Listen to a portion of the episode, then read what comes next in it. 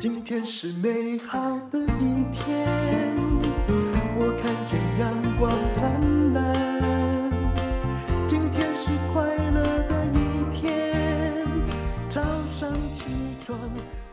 欢迎收听人生实用商学院。我们今天请到的这位呢是谢明志，他是一个投资专家，也是群益台湾半导体收益 ETF 的基金经理人。那这个已经挂牌了了哈，零零九二七。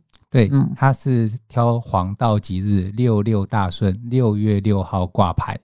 我们先来讲一下沉没成本。你上一次来我们节目，你带来的告诉我们的讯息是哪一个？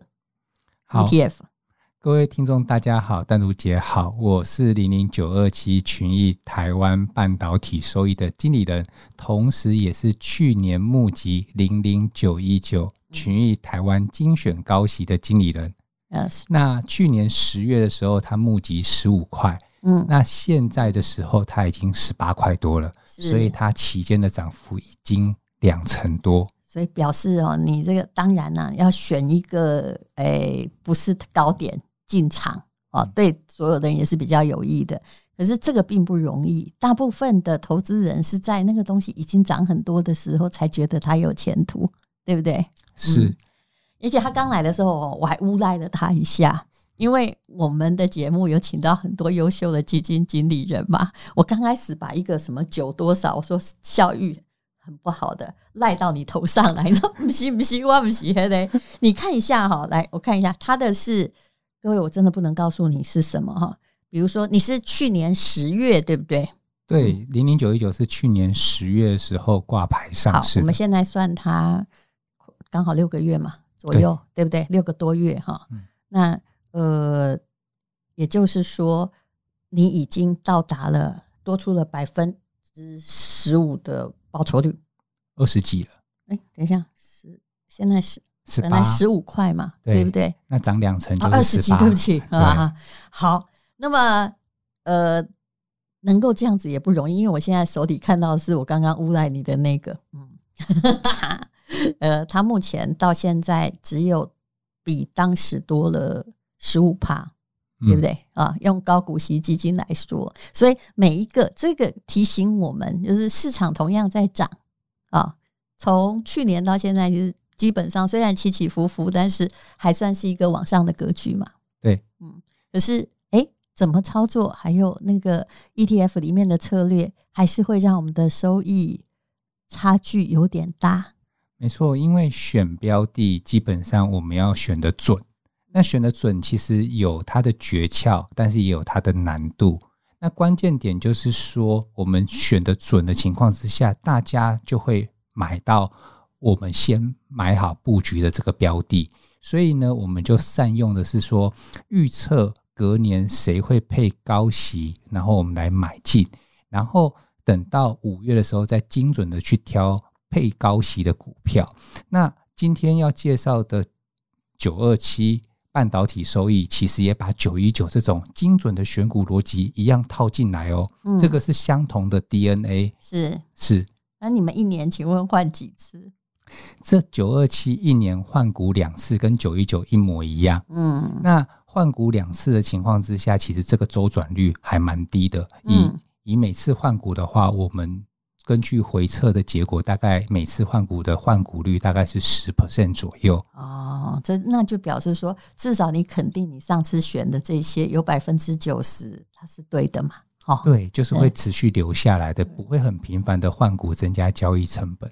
呃，我想这个基金界的人大概都清楚啦，就是为什么如果做高股息哦，但是他每次哈换股百分之九十，那就有点怪怪的，对不对？啊！而且，其实我们是不是应该要告诉投资人呢？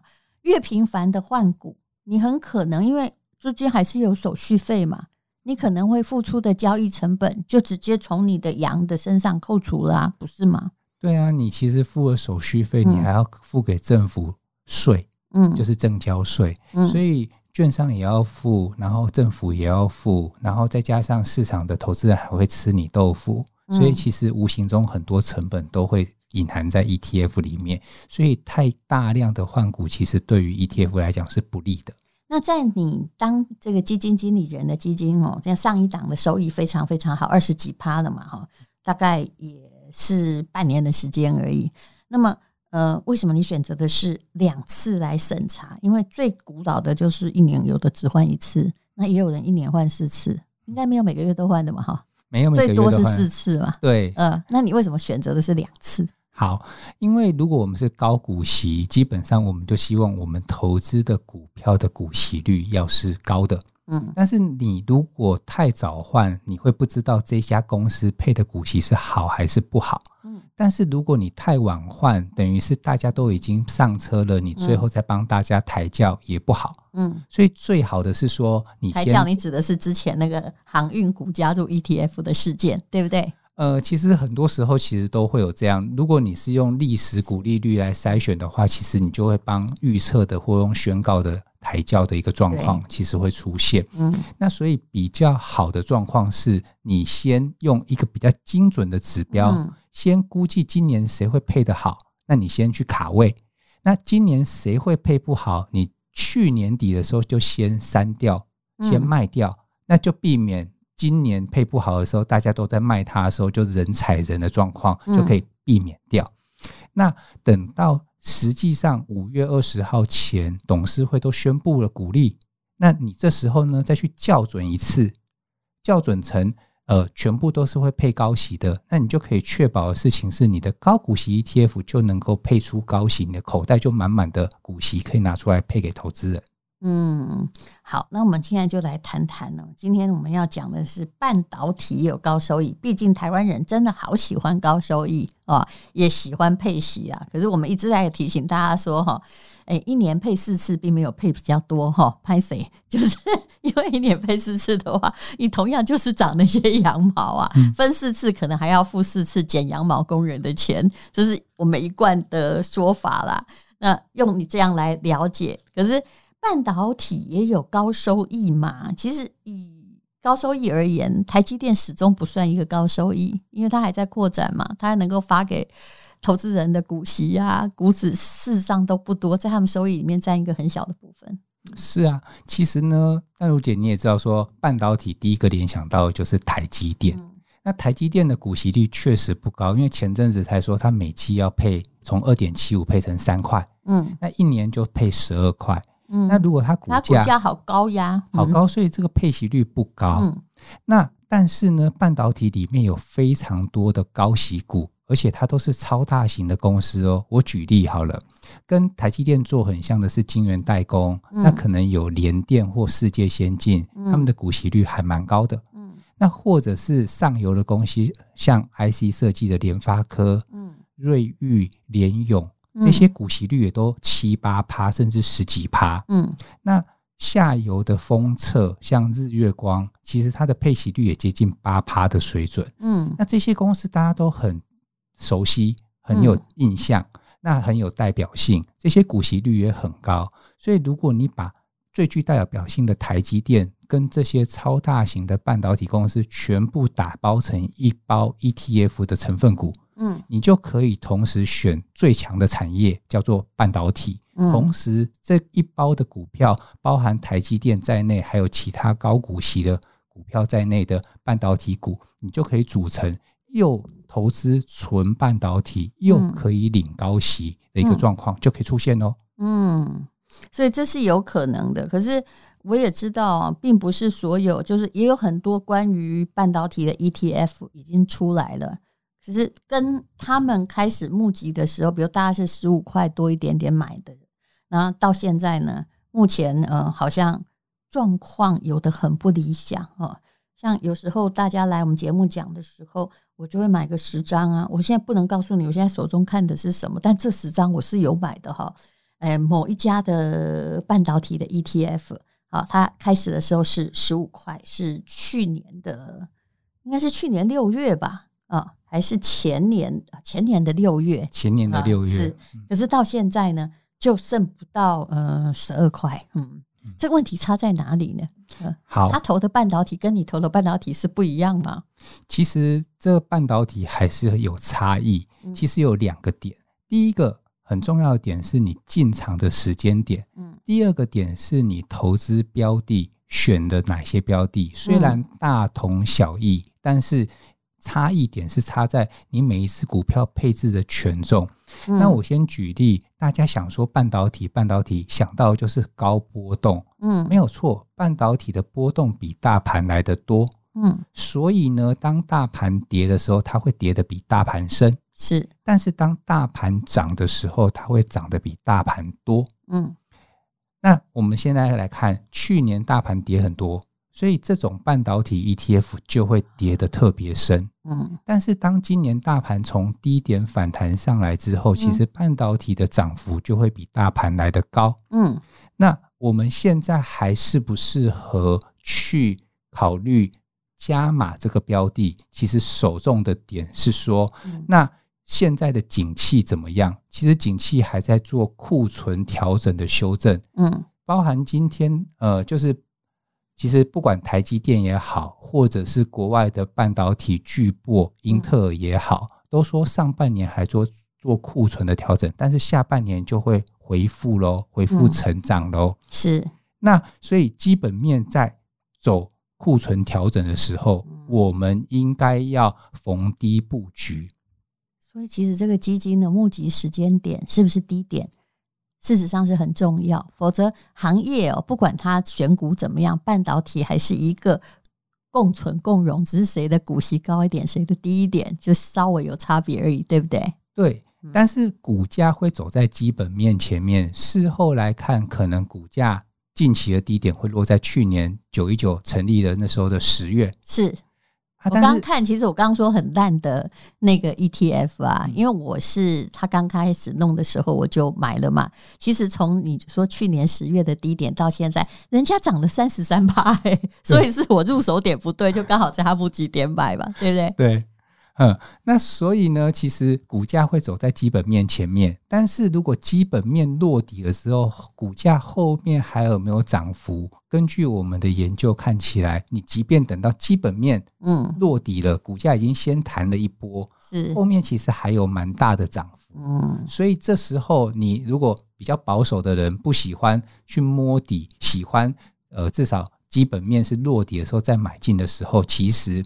上半年是库存调整之后，下半年基本面会反弹。嗯，那你这时候就是在第二季跟第三季交界的地方去足量布局，其实会享受到后面的基本面跟股价反弹的一个好处。那也就是说，不管是护国神山或者是护国群山呐，其实你还是在购买的时候。你不要去看这基金什么时候募集，你应该去看的是好它的策略方向。好，比如说像你们零零九二七就是针对的高股息啊、高收益的半导体啊。那么啊，重要的是你的点啊，要看趋势啊。现在真是可能触底反弹期，那这时候哎，至少你这个 ETF 一上市时，看起来成绩就不恶。对。哦，嗯，就是叫人家低点投资的意思。对，那什么时候是低点？其实去年十月当然是低点。那现在的点位好不好？老实说，以过去一段时间，呃，大盘的高低点，或者是呃护国神山的高低点，我们这样看起来，其实现在的位阶，嗯，其实不算高，大概只有一半左右而已。所以其实还好。我怎么样觉得那个半导体还好？就是健身房哈，现在很少人在谈台积电。当他那个六百五十块左右，哇，我前面后面一边在健身，每个人都在谈台积电。哎，最近很久没有人谈哦，可能应该还好。好，那我们来谈到，其实就算去年呃什么十月是低点好了，去年十月的低点哈，跟现在已经。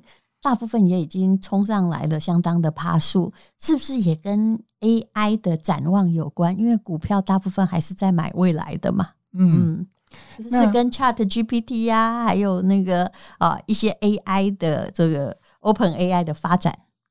好，其实 Chat GPT 让我联想到，因为其实我还蛮常看电影的。嗯、那电影里面有一部动画片是《超人特工队》。那超人特工队的部分的话，电影里面的反派机器人是透过大量的跟具备特异功能的超人去对战，嗯，然后学习他的专长之后，然后一开始打对打会输，对，但是我把他的优点学起来之后、嗯、再打我就赢了，嗯，所以这个机器人的部分是透过不断的学习校准的时候，让他越来越强大。你永远不要嘲笑他，人家他不眠不休的在学，而且他还没有挫败感。对，那所以关键的点是说，它要能够收集大量的资讯，然后高速的运算。那这个东西就脱离不了什么半导体，也就是晶片呐、啊，对不对？嗯，对。所以呢，半导体其实才是长长久久会成长的东西。那 AI 的东西当然是一时可以驱动这个产业成长的一个。呃，驱动力，嗯，所以我们其实与其要去追一时的潮流或者是流行，可能会选 Chat GPT，嗯，但是如果你要追求长长久久的产业成长，我们还是要挑半导体。举一个例子来说，因为它是里面最重要的构成要件。对，我们常常在投高股息 ETF 的时候，常常会说啊，我领了股息会不会没办法填息？其实你只要挑到最强的产业。产业成长向向上趋势成长的一个部分的话，你领的股息不是会不会填息，是多快填息的问题。所以高股息要化解领了息没有填息这个问题，你最好的方法就是挑最强的产业当中，你去挑里面的高息股。嗯，所以这一档零零九二七半导体收益就是从最强的。半导体产业当中去挑台湾投资人最喜欢的高股息的股票拿来投资，所以你同时又可以兼具成长，又可以兼具高息。嗯嗯，是好。那大家也都知道，巴菲特也买了台积电，后来有赚钱就把它卖掉，然后人家就问纷纷问他理由，那他说的有一句话，可能哎，我觉得。通常一般哦，台湾一定会充满了愤怒，但这次没有，因为大家了解老人家的意思。他说他不喜欢那个地方，其实不是不喜欢我们，我我一直在替他解释哦，因为我是他的拥护者。因为其实他是认为我们有地缘政治的风险，可是他也很肯定张忠谋，就觉得说，呃，其实全世界还是不能够没有台积电，它还是一个第一名的公司嘛。嗯，所以就是其实台湾的不止护国。神山呐、啊，护国群山。如果你真的要高股息的话，恐怕它的利益还比台单买台积电能够带给你的多，而且可能啊，在股价的涨跌上还更安全一点。我可以这样说吗？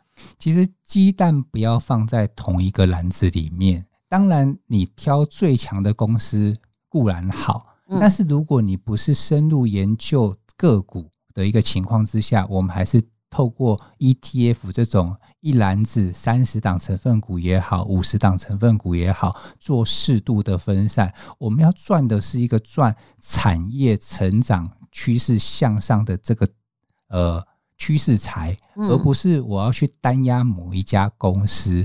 那让 ETF 的选股机制借由一年换股两次，嗯，来帮你汰弱换强的一个状况。所以呢。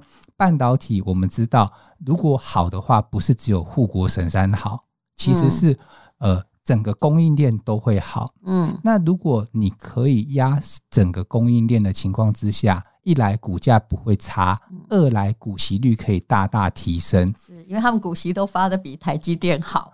对，那再搭配，如果你 ETF 有收益平准金的机制的话，其实你可以打造的事情是呃每季。平稳的去领这个股息，那比较方便，因为老人家有时候会觉得说，我需要有一些孝亲费，或者是生活费。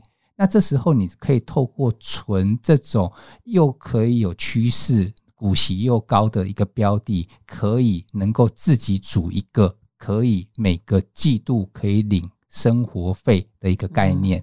那如果你多投几档的话，等于是你月月都可以领。那其实就每个月都有生活费，还蛮好的。但是你不可能自己去投个股啊。其实无论如何啦，个股你再怎么分配，还是没有 ETF 它分配的平均。对，是不是？嗯。所以你只要挑一档月月配的，或者是挑三档季配的，其实你就可以轻松的打造每个月领息的一个状况。嗯。但是其实我个人哈是觉得。如果你自己还有现金流收入的话哦，你就不要每个月把息领出来。就算他发给你了，你最好也再进去不然你的人生所有的作用都没有复利效果啊！你永远的本金就一嘛，对不对？人家在一点一好了哈，一一年就要十趴，就一点一乘一点一，一点一啊，刚开始不会差很多，可是后来呢，过了十年你就会差很多，对不对？那可是如果你把息都领出来吃掉了，花掉了，你就永远本金是一啊。不是吗？没有错，所以假设它没有变动嘛。对，所以当你领到息的部分的话，其实你就每个月稳定的现金流，可以干嘛？可以定期定额加码。嗯，甚至如果你定期定额设定的金额比你每个月可以拿到的股息收入少的时候，你还可以针对多出来的部分，可以采逢低加码。觉得最近跌多了。成本变便宜了，你就可以再多加码一些。其实我觉得逢低加码在 ETF 的操作里面是很重要的啦。因为刚刚哦，我有跟谢明志说哦，我有时候只要我记得啊，有人来我们节目介绍，我都会买十张观察看看。但其实这个策略哈，只是在观察，在玩赛马，但它是错误的。你如果真的诚恳的话，你可能就是。呃，每个月买十张，当然这样需要买比较多钱，那不然你就三个月哈，每个月再买一张啊，刚开始就买一张就好了。那你就一直这样看，这样看长期的平均值，在看投报上，其实才是对的，对不对？对，而且现在很多家券商都有推定期定额的固定扣款，嗯、而且呢，每每个月买一张，嗯，而且它还可以设定。金额不用设定张数哦，哦，所以其实就很方便。你说哦，我每个月就只花一万块，对，然后他就会帮你买零股，而且现在零股市场的活络性非常的高，是，所以你大可以把例如基金的定期定额变成 ETF 的定期定额，而且是定固定金额，不是固定张数，是，所以也不怕啊，工作一忙忘记了，对不对？嗯。嗯。我应该去设定这个，我的作风还是太落伍了哈。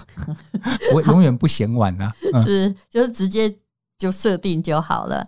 那么有关于半导体产业哦，它就是一个就是上下波动比较高的产业啦。虽然我们的台积电还算是挺稳的，可是股价也还是波动很大。那现在大家又你说又看好半导体的，的确跟去年的低点比起来，它也回弹了相当的趴数了。那可是未来这几年的展望如何呢？嗯，之前我们好像昨天才听到产能过剩，怎么今天又看好它啦？就有这种感觉。其实半导体是全球不可或缺的。我们举一些客观的数字为例好了，台湾的半导体的产值占全球半导体产值的二十八趴，接近三成。嗯，所以世界的半导体。不能没有台湾半导体。我很感谢他，我觉得这是维持台湾和平很重要的一家公司。对，然后再来是我们如果拿台湾的半导体，刚刚跟全球半导体比是这样。如果拿台湾的半导体出口跟台湾的总个呃全部的出口总额比的话，有接近三十八趴，快要四成。哇！所以台湾的出口没有半导体也不行。而且最近哈，其实从二零二二年来看哦。大概除了半导体，其他的很多出口都是往下掉的，而且掉的很厉害啊！嗯，这个就是这个产业跟产品具有竞争力的时候，外国人其实也只能找台湾来进口。嗯，嗯，那为什么会这样呢？其实台湾是细岛，嗯，细晶圆的细，嗯，岛屿的岛，这个不为过。原因是什么呢？台湾的一流的理工人才，还有资金，还有政策。都在扶植这个产业。嗯，如果现在的呃学学生，嗯，可能理工学呃理工类组的人，可能首选还是要选什么电机啦、资讯啦、物理啦，然后求呃毕业之后求职的首选可能还是半导体的公司。嗯，为什么呢？因为这些半导体公司非主管职的年薪非常高，非常吓人。是，所以有。好的，你说的是非主管级就很吓人，对不对？嗯，那个之前证交所有统计，嗯，好像有到一个叫做四五百万的年薪，嗯，而且还非主管职，是，对，对，就是嗯，就是竹科太太们都可以过着不错的生活。我员我们的员工也有一位竹科太太，就是先生在台积电嘛，嗯，她是我台大的学妹，你知道让她出来工作也不是说真的很容易，因为。为什么？因为他会把家里的收入哦就叠上去。他告诉我，他先生的付的税率是四十趴了。嗯，对啊，是不是？是，因为他出来工作，其实就有赚等于没赚啊。对啊，就等于是四成都要 呃贡献给社会，大概是这样子。嗯，那所以呢，台湾汇聚汇集了一流的人才、资金跟政策，所以呢，其实半导体不不太容易有其他产业可以超越台湾的半导体。嗯，所以我们要看长期的时候，其实是要看人才、资金、技术、政策这些部分。嗯，所以长线其实大家都支持这个产业的情况之下，我们就从最强的这个产业里面去挑高股息，嗯，那就稳当了。是，嗯，好，也就是哦，呃，与其买护国神山，其实它也挺贵啦，一般人恐怕连一张都买不起，那不如买护国的群山。然后有专业帮你呃在操作这个 ETF，当然选 ETF 也要慎选，也就是我们之前一直提醒了，不要这个赶进去买，把人家买到了呃涨停板，这是不对的，因为 ETF 最要看它。本身的净值到底有多少？可又有多很多人就是浇筑股色，看净值它就要低于净值。我说差不多就好了嘛，你你在搞什么啊？不要再出那一点点的东西，但是它要贴近现值，对不对？没错，所以通常 ETF 只要折溢价率在一趴以内的都是 OK 的。嗯，但是如果超过这个水准的话，其实就要留意它应该是有什么样的环节卡住了造成的结果。ETF 如果涨停板的话，肯定是有人疯了。嗯没错，但这种情形竟然发生过哎。对啊。好，那么也就是半导体的春天哈，看这下子看起来啊，冬天一下就过去了，然后现在的春天可能还有挺久的。它也是我们的出口大宗，大家应该嗯没有什么现在谈绝望的可能啦啊。嗯、所以现在有了半导体的 ETF，就是你们的零零九二七。嗯，来，你把这个整个再简单的帮我们总结介绍一下。好啊，其实台湾投资人最爱的是护国神山，股东人数最多，最喜欢的类股是半导体。另外，台湾有一群人最喜欢高股息 ETF，每年的受益人数都是翻倍成长。嗯，但是半导体怎么跟高息股能够合二呃二合一？鱼与熊掌要怎么兼得呢？刚刚在节目里面已经跟淡如姐说明了，我们就是从最强的半导体股里面去挑最具有代表性。又有高股息的一个公司，把它组起来变成半导体收益的 ETF，嗯，也就是零零九二七。嗯，那既然又是半导体，又是高股息，当然大家希望能够稳定的领息，所以这一档是季配息，是每年的一四七十配息。这一档六月六号。六六大顺挂牌，七月就可以参与除息啊，刚刚好啦。嗯，对，而且呢，它有收益平准金，可以避免掉市场上这种配息不稳定的状况，可以透过收益平准金就可以季季的稳定领息。你们有没有就说我只能选，比如说三十家公司啊，一百家公司啊？有那个数目的限制吗？当然，每一家公司的比重是不一样的。零零九二七精选半导体三十档股票，而且呢，它的前十大股票大家都很熟悉哦。嗯、举凡像大家熟悉的半导体的最具有代表性的公司，就是护国神山台积电。对，你们也有选台积电，虽然它的看起来股息率不是很高。嗯、对。但是它因为具有半导体的代表性，我们选它也很怪哈。对，那把 把它选进来之后，我们还可以打造出高股息，是，那这是非常了不起的。嗯，那我们里面又有联电，又有世界先进，前十大还有上游的，像 IC 设计的联发科、联咏跟瑞昱。嗯，那下游的部分有日月光，夯不啷当数起来，其实十档已经数了七八档了，所以表示我这前数的大家都认识了。对，所以它非常有代表性，所以其实跟大家观察的市场的脉动会高度的联动。嗯，高度的联动，大家就比较不会意外说啊，为什么我挑的你这一档九二七涨不动？当大盘都在涨的时候，嗯、不会有这样状况出现。而且你选的这个时期还蛮妙的哈，就是除夕旺季之前嘛，对，对不对？嗯，这样投资人不必等很久，在这段时间可以看到的应该还不错啊。对，所以就可以稳定的每季就可以开始领息了。那像但卢姐讲了，领到了息之后，又可以定期定额跟逢低加码，持续的让你的财富持续的增值。是，哎，我后来发现呢，只要是半导体的，大概诶比较聪明的状况，嗯，大概就是在除夕旺季之前开始募集，对吧？这样子，投资人才不会等待久。九一九最大的问题就是去年十月很好的点，但是离配息太久了。我终于清楚了。对，那所以要等到像现在六月九一九公布配息了，对，那大家才觉得哇，原来九一九过去真的涨了蛮多，配息又不错。嗯，那这个东西其实就是取舍的问题，我们要挑好的时间点，不是挑低点，就是要挑配息前。对，免得他一看就是人很容易绝望嘛，看到损失就开始绝望。对，好，原来这也是一个推出的学问啊！非常谢谢零零九二七群益台湾半导体收益 ETF 基金经理人谢明志，他很不错，他讲话就是这样娓娓道来，哈，不会太快，你一定听得很清楚。